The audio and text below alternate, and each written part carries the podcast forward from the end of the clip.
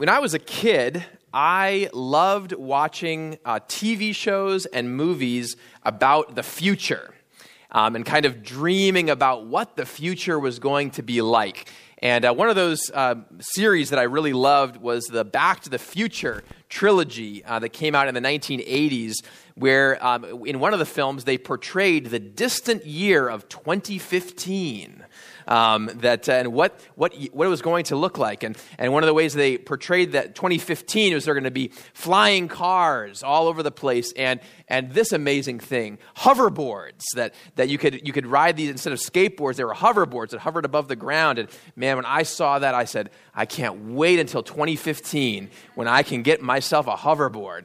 Um, of course, now 2015 is seven years in the past, and uh, we're st- I'm still waiting for those hoverboards. I'm still waiting for the flying cars. Um, but you know, there are other things that, uh, that we sometimes have, have seen in, in movies or TV shows of the past that they imagine what the future might be like that actually have happened. Um, I remember uh, several years ago when when Samsung uh, came out with uh, their Galaxy Gear smartwatch, and, and you know, the Apple Watch was coming out. Um, and in one of the commercials that they ran during that time was they showed how different TV shows of the past had envisioned something similar, some uh, watches that could function as phones. Uh, like ones from Dick Tracy. So you can see some of these of these older uh, uh, watch phones kind of that were in, in shows like Dick Tracy and Star Trek and The Jetsons and Inspector Gadget. And the tagline of this commercial was After all these years, it's finally real that finally this, this watch had happened, right, where you could actually call someone uh, from, from your watch. Uh, now, the actual smartwatches that you can buy today, like Samsung's or the Apple Watch, they are they're different from what the TV shows of the past envisioned.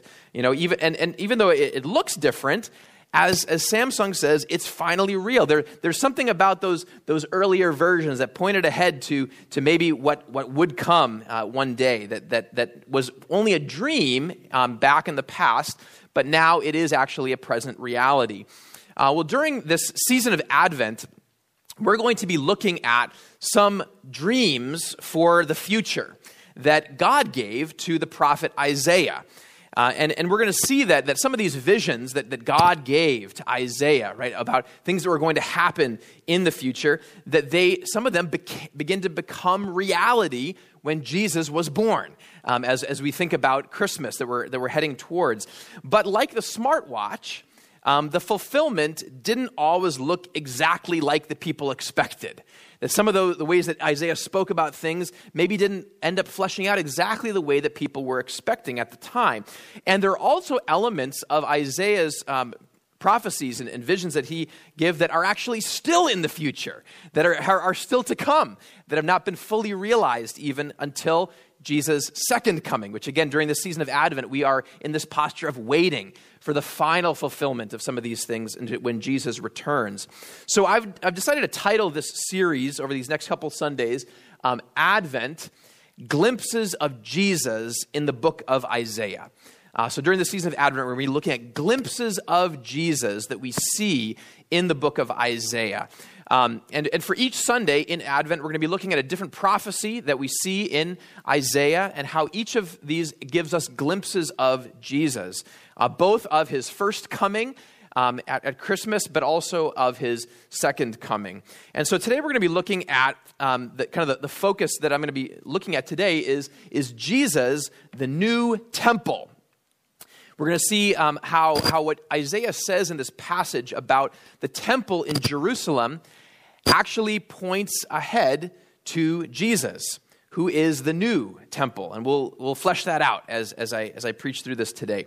So, our text today is from um, the book of Isaiah, chapter 2, and we'll be looking at verses 1 through 5, which is on page 848 in the Pew Bibles. So, Isaiah chapter 2, beginning with verse 1. This is what Isaiah, son of Amos, saw concerning Judah and Jerusalem. In the last days, the mountain of the Lord's temple will be established as chief among the mountains. It will be raised above the hills, and all nations will stream to it. Many peoples will come and say, Let us come, let us go up to the mountain of the Lord, to the house of the God of Jacob.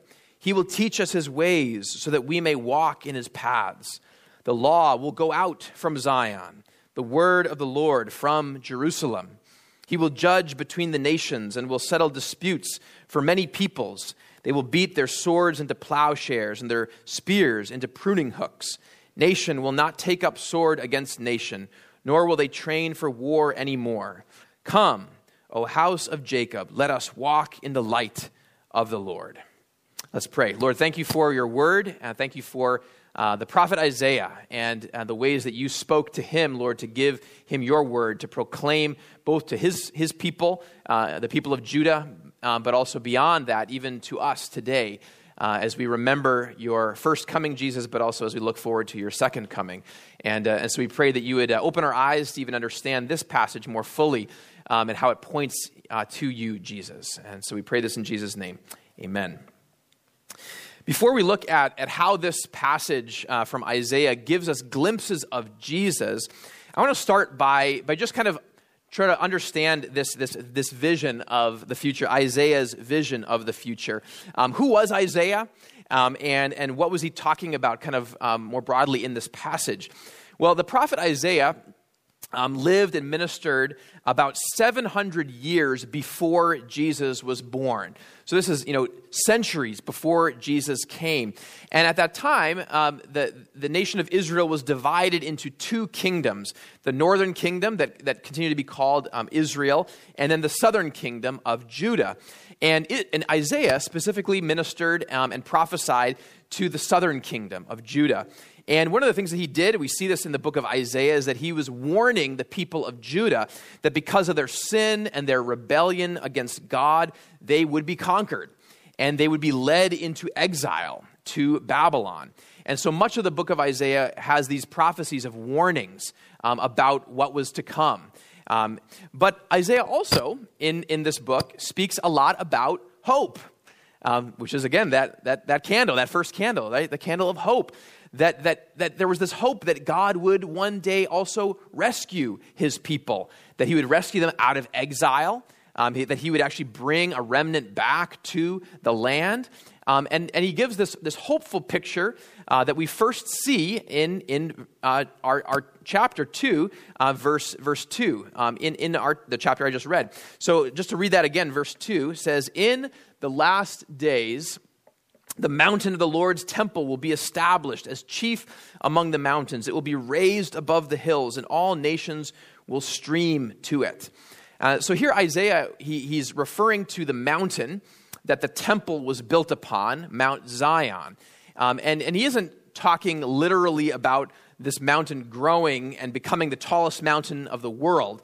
Um, but he's using a figure of speech that, that people in his context would have understood meant that, that sort of as te- this idea of the temple being raised above all mountains is, is speaking about how the God who is represented by the temple would be one day exalted as God over all, um, that as the one true God above all others.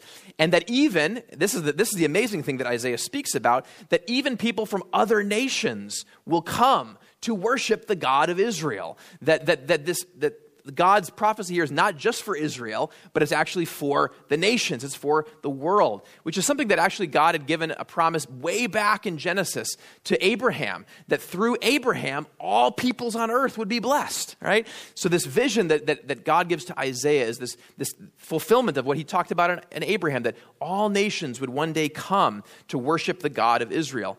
Now, in the, in the translation that I read from the, the New International Version, NIV, that's the, the Pew Bibles we have, um, it, it, says that, that this would happen in the last days. Um, that, that, you see at the beginning of that verse. And we might assume that, that Isaiah here then is, it must be talking about the end of the world, right? In the, the very end, uh, when, when, when Christ will come again. Um, but the Hebrew phrase that's actually used here, it literally says, in the afterword of these days. Um, and, and so an, other translations sometimes read in the latter days or in days to come.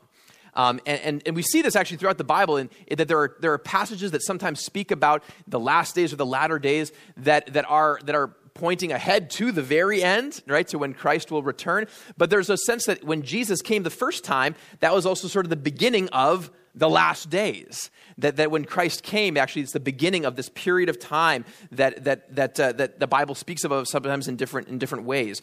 So the question, you know, if Isaiah here is talking, he's talking about days in the future from when he's prophesying, right? But the question is, how far into the future is he talking about here? Well, part of Isaiah's prophecy, um, well, first of all, the part of Isaiah's prophecy about Judah going into exile, that came true about 100 years after he died. That, that actually, that's exactly what happened, right? They, the, the, the people of Judah were conquered by the Babylonians, um, and, and, but then, and actually, the, the temple at that time was destroyed. Uh, the temple that, that Isaiah, that was around at the time when Isaiah was prophesying. But then, part of Isaiah's prophecy also came true about 70 years later, where a remnant of people came back to the land. Um, and when they came back, guess what happened? They built a new temple. And so all of a sudden, the temple that had been destroyed in, in, in the Babylonian conquering, now there was a new temple. And so you can imagine that people, when that was happening, right, the remnant had come back to Judah and the temple is built. You can imagine people thinking, all right, are Isaiah's words going to come true, right? When he talked about the mountain of the Lord being exalted and, and, and will, will the temple and the God of Israel be lifted up above all others? Will all nations sort of come streaming here? But it didn't happen at that time, right? For the next 500 years or so, although the temple was rebuilt and, and, and God's people were again living back in the land, they were under foreign control um, one after one empire after another the Persians and the Greeks and, and the Romans. And, and, and during that period of time, it sure looked like the temples and gods of those other empires were much higher and more dominant than, than them right? They felt like they were they were they were conquered. They were they were defeated. They're an occupied territory of israel. The nations were certainly not streaming to jerusalem to worship the god of israel. But then something started to happen different people began to speak and act as if maybe this prophecy from Isaiah was starting to come true. Uh, we're going to one of the passages that we see around, around the time of Jesus' birth is, is an old man named Simeon um, who was waiting for Israel's redemption. And, and he and, and Simeon, guess where he is? He's in the temple. And as he's in the temple, all of a sudden, this young couple comes in with their newborn baby baby Jesus. And Simeon goes over to them and, and he takes the baby in his arms and, and he sings that now his eyes have seen God's salvation, which he says is for Israel's glory, but also, he says, is a light for the Gentiles, a light for the nations. So Simeon begins to speak about how, how this baby who's being born right now, it is for not just Israel, it is for the nations. It taps into something of what Isaiah is saying here, right? The nations coming, streaming. And then we see magi from the east, from outside of Israel. And where are they coming? They're coming to Jerusalem. They're coming, streaming from the nations to Jerusalem. And who are they looking for? They're looking for the king, the one who is born king of the Jews. So we have these Gentiles, these nations, right, coming to Jerusalem. And then we have these angels out in the, the hillside appearing to this group of shepherds outside of Bethlehem. And one of the, one of the things that those angels are singing about is, is peace. Right? They, they sing about peace um, coming through the birth of this baby, which again is something that Isaiah is speaking about in this passage. And so, after about 700 years after Isaiah prophesied, you begin to wonder is it kind of like that Samsung smartwatch commercial? After all these years, it, it's finally real? Is, is what Isaiah was speaking about, is it actually beginning to come true? Well, if it, wa- if it is, it wasn't looking exactly like the people had expected right? Just like that smartwatch, right? It didn't look exactly like some of those other earlier TV shows and movies because you see, at the time, what people were expecting was they were expecting the nation of Israel to be raised to a place of political power and prominence, that, that they were going to rule, right? And that the, that the Messiah who was going to come was going to establish a political kingdom on earth. They were expecting the temple of Jerusalem to be lifted up above all other places of worship. But that didn't happen when Jesus came, did it? No. In fact, shortly after Jesus' death and resurrection, ascension in, in 70 AD, the Romans destroyed that second temple. And so the temple was then again destroyed. And Israel did not rise to a place of political power. So, so does this prophecy in Isaiah 2 actually point to Jesus? I believe it does that we see aspects of it fulfilled in Jesus' first coming and other aspects that look ahead to his second coming. So I want to look uh, now at some of the glimpses of Jesus in Isaiah's vision. Ways that we see that, that this passage in Isaiah 2 is actually speaking about and looking ahead to, to Jesus. And one of the keys to understanding this vision that Isaiah speaks about and how it might actually be pointing to Jesus comes from the Gospel of John, chapter 2. Uh, so in John 2, it records Jesus' cleansing of the temple in Jerusalem. So Jesus is at the temple in Jerusalem now as an adult. And one of the things that he does when he's in the temple, he's, he's chasing out the merchants and the money changers. And, and near the end of the passage, the Jewish leaders demand a sign from Jesus to show his authority to do these things. And Jesus replies, Destroy this temple, and I will raise it again in three days.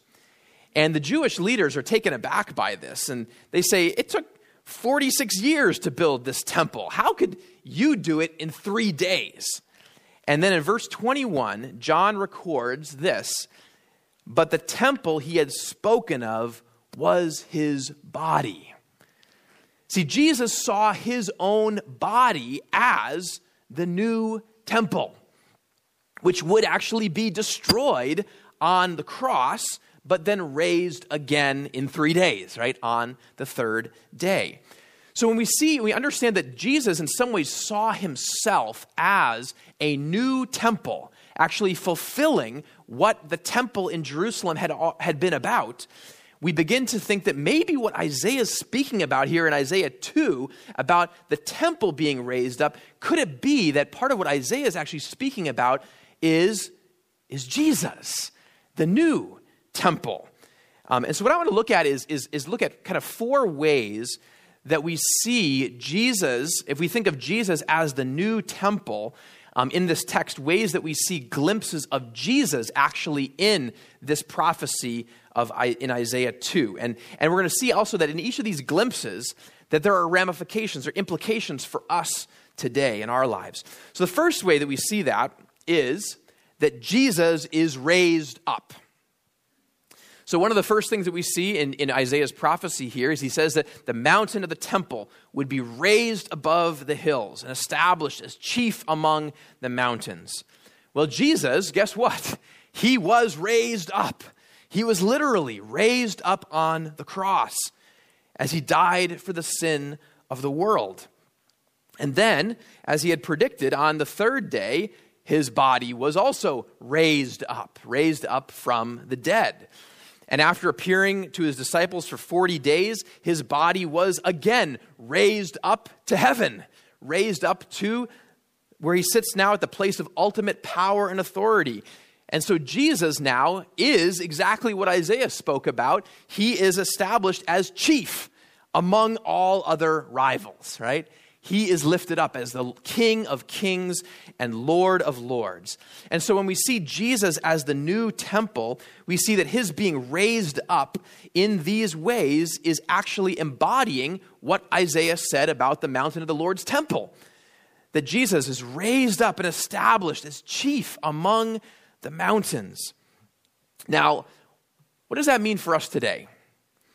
Well, for one thing, because Jesus was raised up on the cross, our sins are paid for.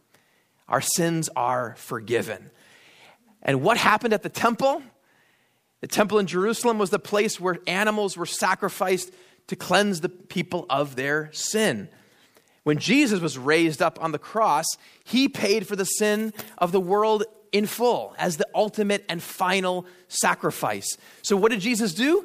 He fulfilled the role of the temple, right? He did what the temple had done in the past, he was doing now in his own body. He was the final sacrifice. And because Jesus rose from the dead and ascended into heaven and is, in, is at this place of, of the ultimate power and authority, we can now have direct access to God through him. Because what was the temple in the Old Testament? The temple was the place where the people could come and meet God because he was dwelling with them in, in this temple, in the Holy of Holies, right? But what happened when Jesus died on the cross? The temple curtain was torn in two, and now the temple was open, right? Because Jesus had, had paved the way, he had opened the door for us to relate to God directly to him. We don't have to go to a temple anymore, right? God now is directly with us. He is Emmanuel, God with us. Jesus is the one who has where, where heaven meets earth. He is now that intersection. He's now the new temple where God encounters us, where we can have direct access to God. So this is the first way that we see, I think, that this passage points to Jesus, right? Is that that that that just as the temple did these things, Jesus now has done those things in full, right? He has been raised up to pay for our sins in full so that we can have direct access to God. Now, the second way that we see Jesus functioning in, in the ways that this passage is pointing ahead is that Jesus draws all nations to himself. Isaiah said that, that all nations would stream to the Temple Mount. Um, in verse 3 of our text, it says, Many peoples will come and say, Come, let us go up to the mountain of the Lord to the house of the God of Jacob. He will teach us his ways so that we may walk in his paths. So, how do we see uh, Jesus maybe fulfilling this role of, of, of people from many nations streaming to the temple?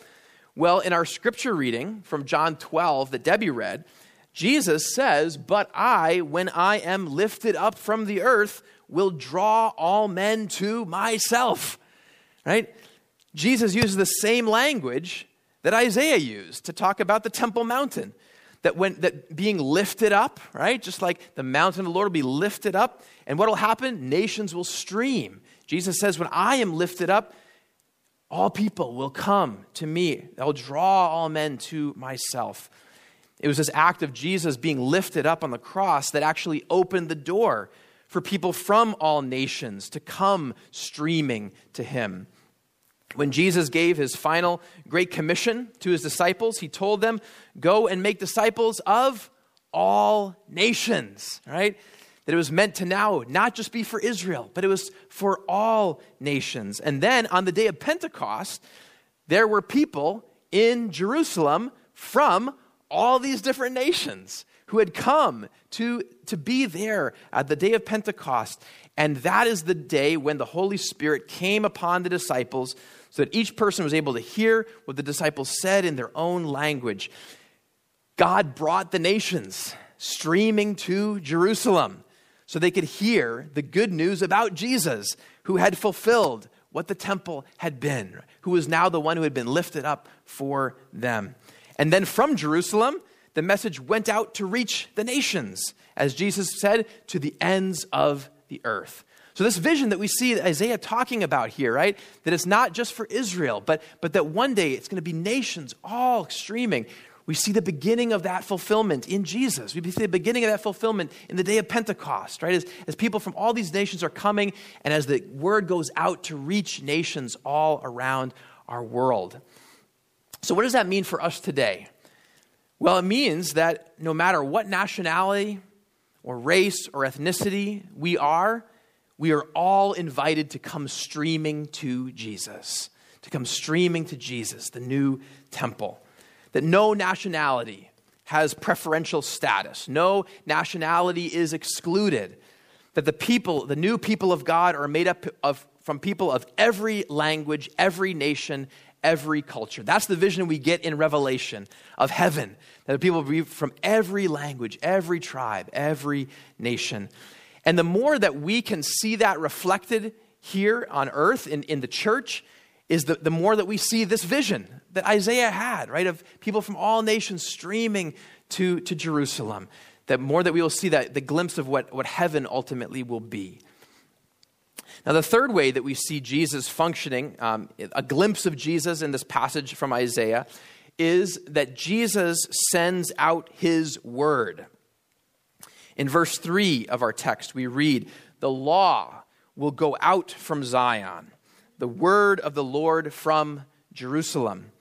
And so Isaiah here speaks about God's word going out into the world from the temple in Jerusalem. And so if we think of Jesus as this new temple, what happens from Jesus? He is the source of God's word going out. Um, if we want to know what God says, we look to Jesus. He is the source of God's word going out. In the beginning of John's gospel, he says, The word was made flesh and made his dwelling among us. That God's word became flesh in a human being. God's word became a human being. That's what we celebrate at Christmas, right? The word of God taking on flesh, becoming human. And that this word then is then sent out from Jesus. He sends out the disciples with his word, right? To speak to the nations, to speak to people. Um, and what that means for us today is that, that, that, first of all, when we can have confidence that when we look to Jesus, when we hear his words, we are seeing and hearing the word of God made flesh. That we are seeing right there God's word made flesh in Jesus. And we can trust it. And it also means that we who are followers of, of Jesus have the privilege and responsibility of being the ones who bring that word to the world. That as, as the word goes out from Jesus, right, we are ones who can take that word out. We are sent people, sent as messengers of His out into the world. And the fourth and final way that Jesus functions as the new temple is that Jesus brings peace that Jesus brings peace. We see this aspect in verse 4, which says, He will judge between the nations and will settle disputes for many peoples. They will beat their swords into plowshares and their spears into pruning hooks. Nation will not take up sword against nation, nor will they train for war anymore. Isaiah here gives this, this amazing picture of peace this, this, this, this is a picture of, of absence of conflict and absence of war, which he says results from the temple being raised up and, and the nation streaming to it. And so Jesus, as the, as the, the, as the new temple, he is the source of peace. That if there's any hope for peace, it is in Jesus. It is in Jesus. Uh, how, does, how does Jesus bring about peace? Well, the first kind of peace that he brings is a vertical peace a peace between God and humanity. That, that our sin makes us enemies of God. But Jesus' death and resurrection has reconciled us to God, bringing peace between us. And in the scripture reading, um, the other scripture reading that, that Debbie read from Isaiah 2, it talks about that, right? That, that He Himself is our peace.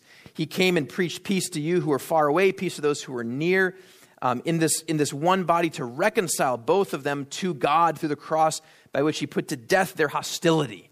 So the first way that God brings, Jesus brings peace is, is bringing peace between us and God, right? That we can now be reconciled to God. But that passage in Isaiah 2 also talks about peace being also horizontal, that now Jews and Gentiles are together brought together into that, that the, the dividing wall of hostility that existed between Jews and Gentiles because of Jesus. Now, what? It is broken down, right? They are brought together to be at peace with one another. And so, when, because God, we, we see that peace that comes from us and God, it also flows out into our relationships with one another. Because God has forgiven us, we can now forgive one another.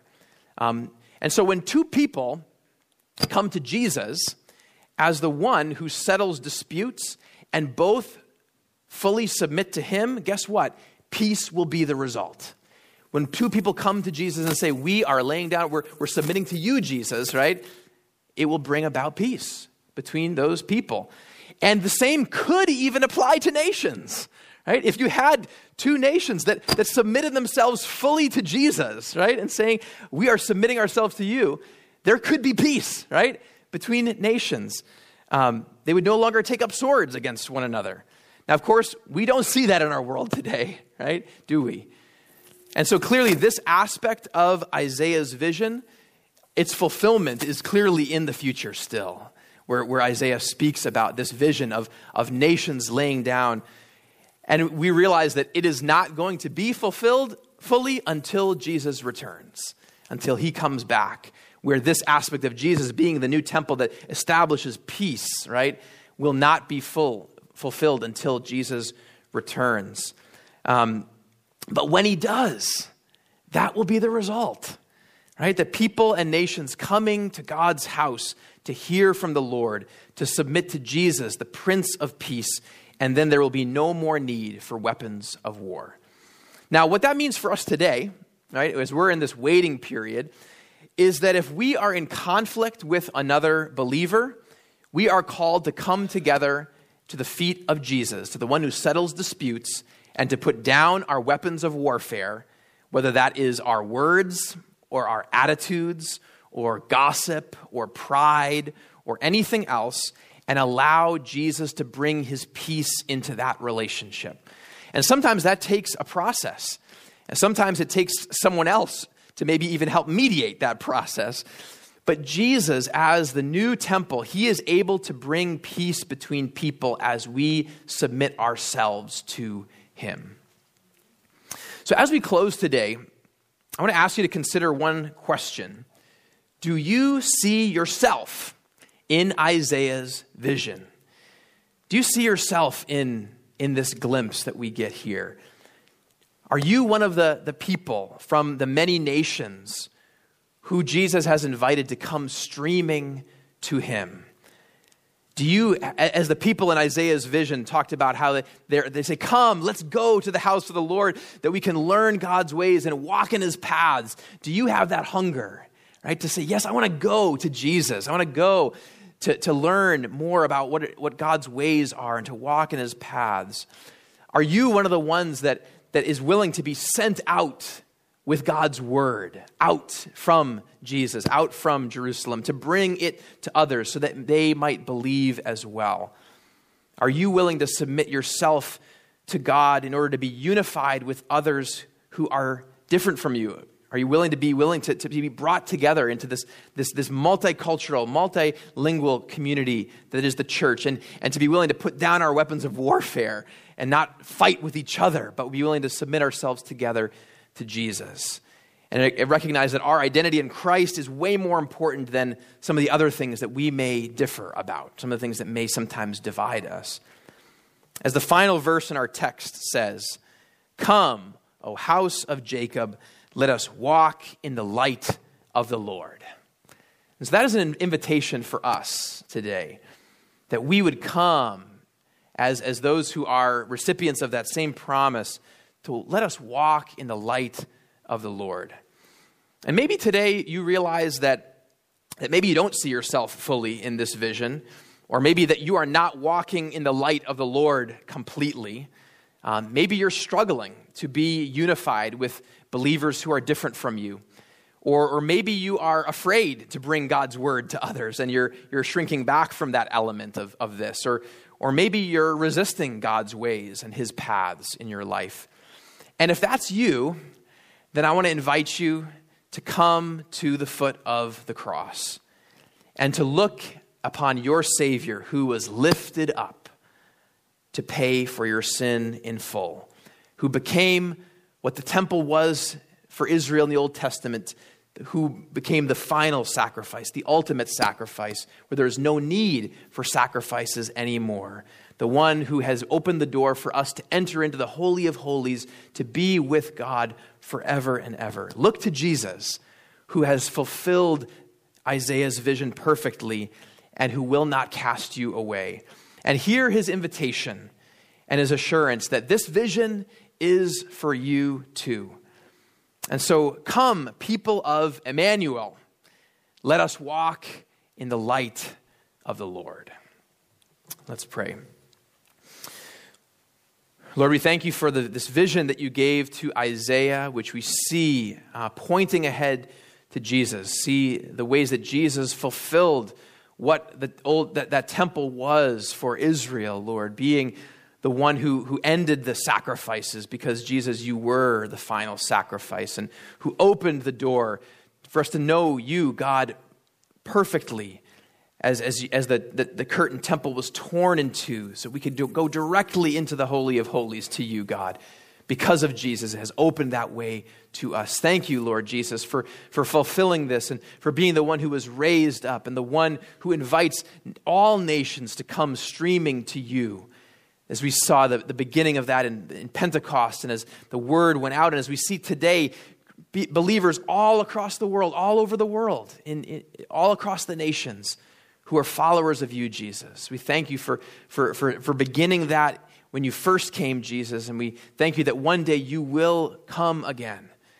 And when you come again, Jesus, then you will bring about the final fulfillment of this vision that we get in Isaiah, where, where we will see all nations, all people coming to you, and, and, and, and where we will see one day this, this part of the vision that we don't see today, right now, Lord, of, of, of peace uh, happening here on earth where nations no longer are at war with one another, where, where weapons are laid down. Jesus, we, we long for, for your coming again, where we will see the fulfillment of that, Lord, where you will be all in all and where there will be no need for war anymore. But we pray that even today, Lord, that we as your people would, would model that in our relationships with one another, Jesus. That we, that we would, would show a glimpse of this vision that Isaiah had in our relationships uh, amongst one another, Lord, that we together would, would lay down any weapons of war, those, those, war, those, those ways that we sometimes fight with one another, that we lay them down and come to you, Jesus, the one who settles disputes, the one who is our peace, the one who has established peace between God and us, and who also invites us to experience peace amongst each other, Lord. And so, Lord, we, we pray, Lord, that you would come Come quickly, Lord, to fulfill this vision of Isaiah in all of its fullness one day. But we thank you for giving us glimpses of it and, and what you have established and, and opened up to us even now, Lord, because you came. We pray this in Jesus' name. Amen.